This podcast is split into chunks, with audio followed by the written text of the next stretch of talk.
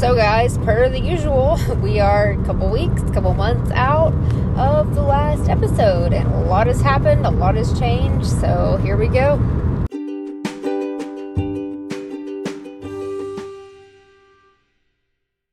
So, since the last episode, we have went to Ruby Buckle, we went to San Angelo, we went to Waxahachie, or not Waxahachie, uh, Mineral Wells, and Huntsville.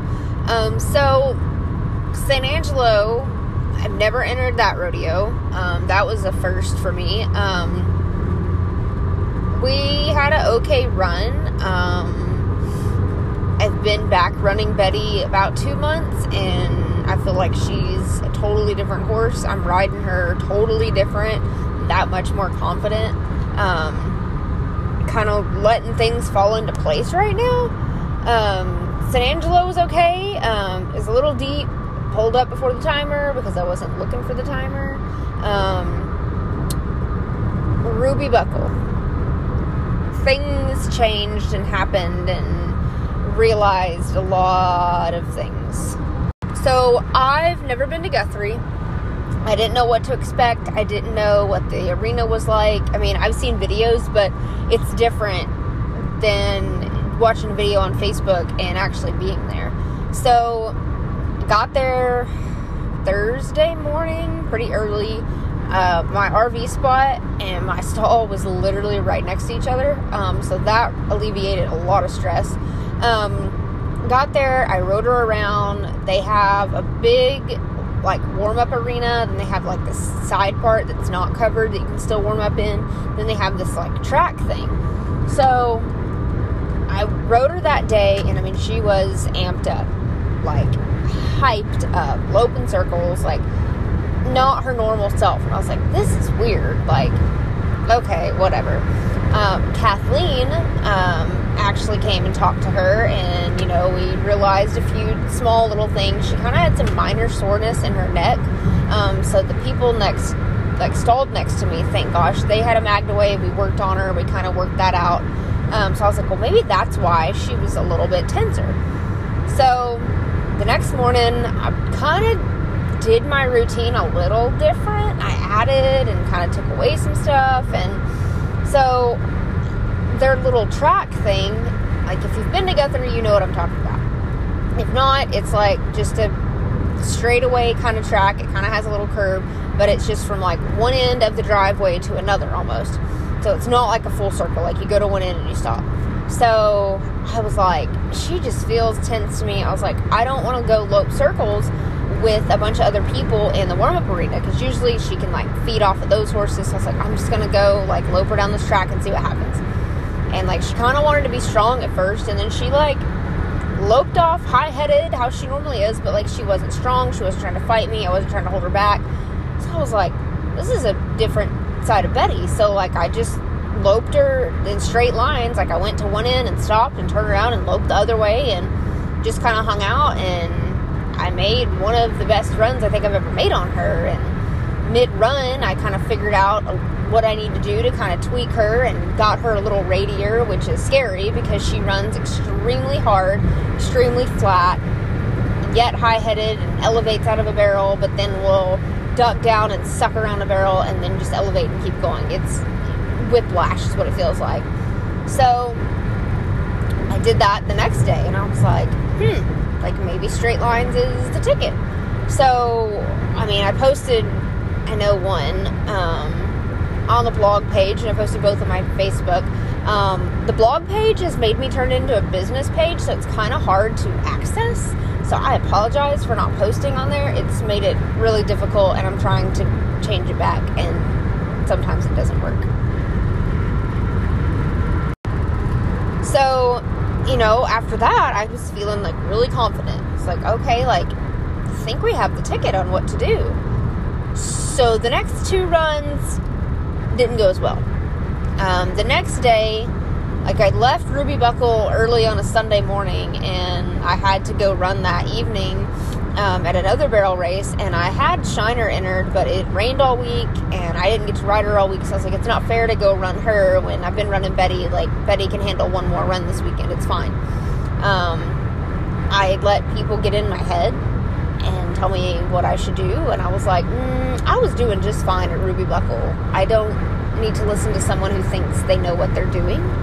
Um, I appreciate advice, but sometimes there's a point where you don't feed into the advice or comments or whatever it may be.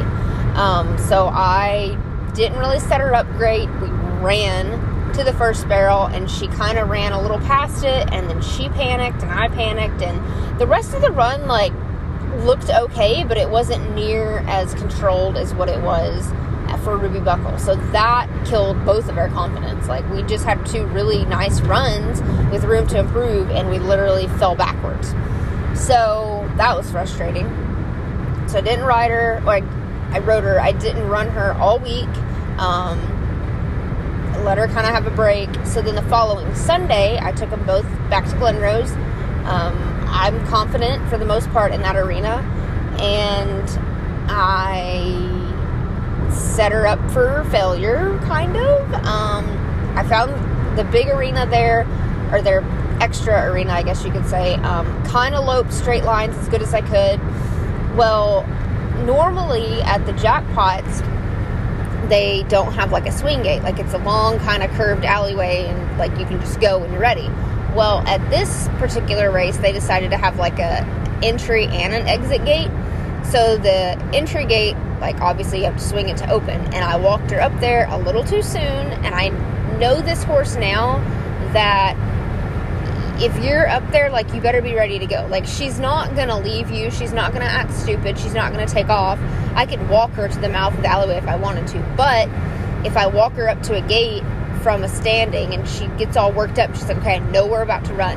If I may have to make her stop or slow down or she almost panics, like I don't think it's to be bad. I think it truly is just a panic situation. So I did that and she started to flip backwards and not backward. She doesn't flip over. She flips back to the right, which is what she did when she was hurt back this summer. So immediately I was like, "Oh my god, like what's wrong?" So went in, ran, second and third barrel were beautiful. The first barrel kind of struggled with again. So again, that kind of crushed our confidence. So after that, of course, it starts raining again. Um, I don't really have time to ride her anywhere because, you know, I still work and it's raining and it's hard. And I'm not making excuses, but it's hard. Um, I need a covered arena. So, kind of went back to okay, what did I do at Ruby Buckle. Follow that same routine. Give everything that you give, which has backed off a lot. Do that. Warm her up how you did. So that was kind of the plan going into Mineral Wells. Um, Mineral Wells went not bad. Um, I kind of held her up at the first barrel because again, I the last two runs I'd made were not great first barrels. They weren't really controlled. They were kind of all over the place. So I did kind of hold her back more than I should, but the second and third were great. Um, the ground was awesome at Mineral Wells, no complaints at all. So the next day, we had to go to Huntsville. And I was feeling confident. I was like, okay, like this is great. Like I think I can let her go a little bit faster to the first. And Betty is the type of horse you don't have to send her Mach 10 to the first barrel. You can high lope and I think eventually she can go in there and clock and place from high loping to the first because everything else is going to be correct and fast. Stay tuned, we'll see. So, ran her to the first a little bit harder. Beautiful first. Second, I kind of wanted to panic a little bit. I mean, I kind of saved it, but it wasn't the second how we've been having, but I'm still not going to complain. Third barrel was good until it almost wasn't. Um, I was number 39 out, and there were probably 16 to 18 turnouts before me. Um, if that tells you how many people, I mean, maybe 20 ran before me, and people were slipping and sliding, and I could only see the first barrel from where we had to stand to wait, but people were loping out and trotting out, and that's not what you want to see at a rodeo slack.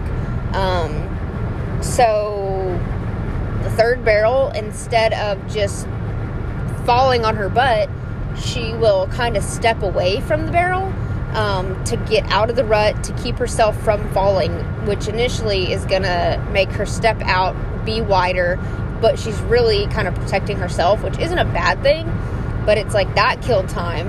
And, you know, I wasn't the only one that didn't have great runs. Um, some people did fall. Um, thankfully, everybody's okay. Um, but, you know, that's just kind of part of seasoning and that's part of rodeo. And someone's got to win it, but it may not be your day. So, Huntsville was kind of the last rodeo for a little bit. Um, I'm kind of trying to enter a little bit smarter. Um, really kind of watch my planning and my financing because you know you've all heard me talk about the summer run and you know it's like you don't want to count your chickens before they hatch but you know you're excited about it and you do want to plan if you're like me you have to plan um, so that's kind of what we're planning for now. Um, the plan is to leave in June and come back in August. Um, I'll get more into that. Hope I'm going to make an episode here in the next couple days about that. Um, things have kind of changed a little bit, not for the worse, just in a different way, which is even kind of more exciting. Um, I'm gonna try to get Shiner back in running shape. Shiner's been fine. Like Shiner, the only reason I'm not running her is because I'm trying to focus on Betty. I will take her. She's been going maybe once a week to jackpots. Um, but again, the weather this last couple weeks has been like less than ideal. Like even in Texas, um, it's springtime, yes, but it's still kind of weird the way that we're having a springtime. Um, but the plan with Shiner is get her back like super good running shape and um, Mesquite Rodeo will start back up in June. Um, it's a weekly rodeo, just a one day rodeo. Um, I'm hoping to be able to get into that and take her for the three Saturdays before we leave. Um, ideally, would like to obviously win some money on her. Um, I'm gonna take her to probably some more added money races.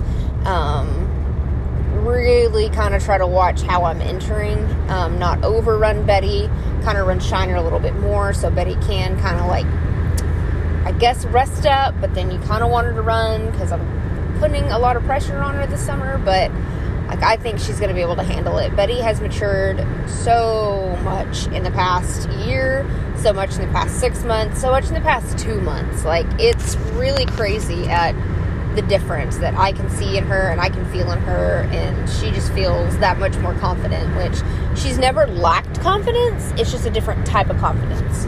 So that's kind of the plan for the next couple weeks. Um, I will try to be more active on the page. Again, it made it a whole lot less easy to access, so that's kind of a pain in the butt. Um, and then I'll try to have an episode up here in the next week on Summer Run 2021. Stay tuned.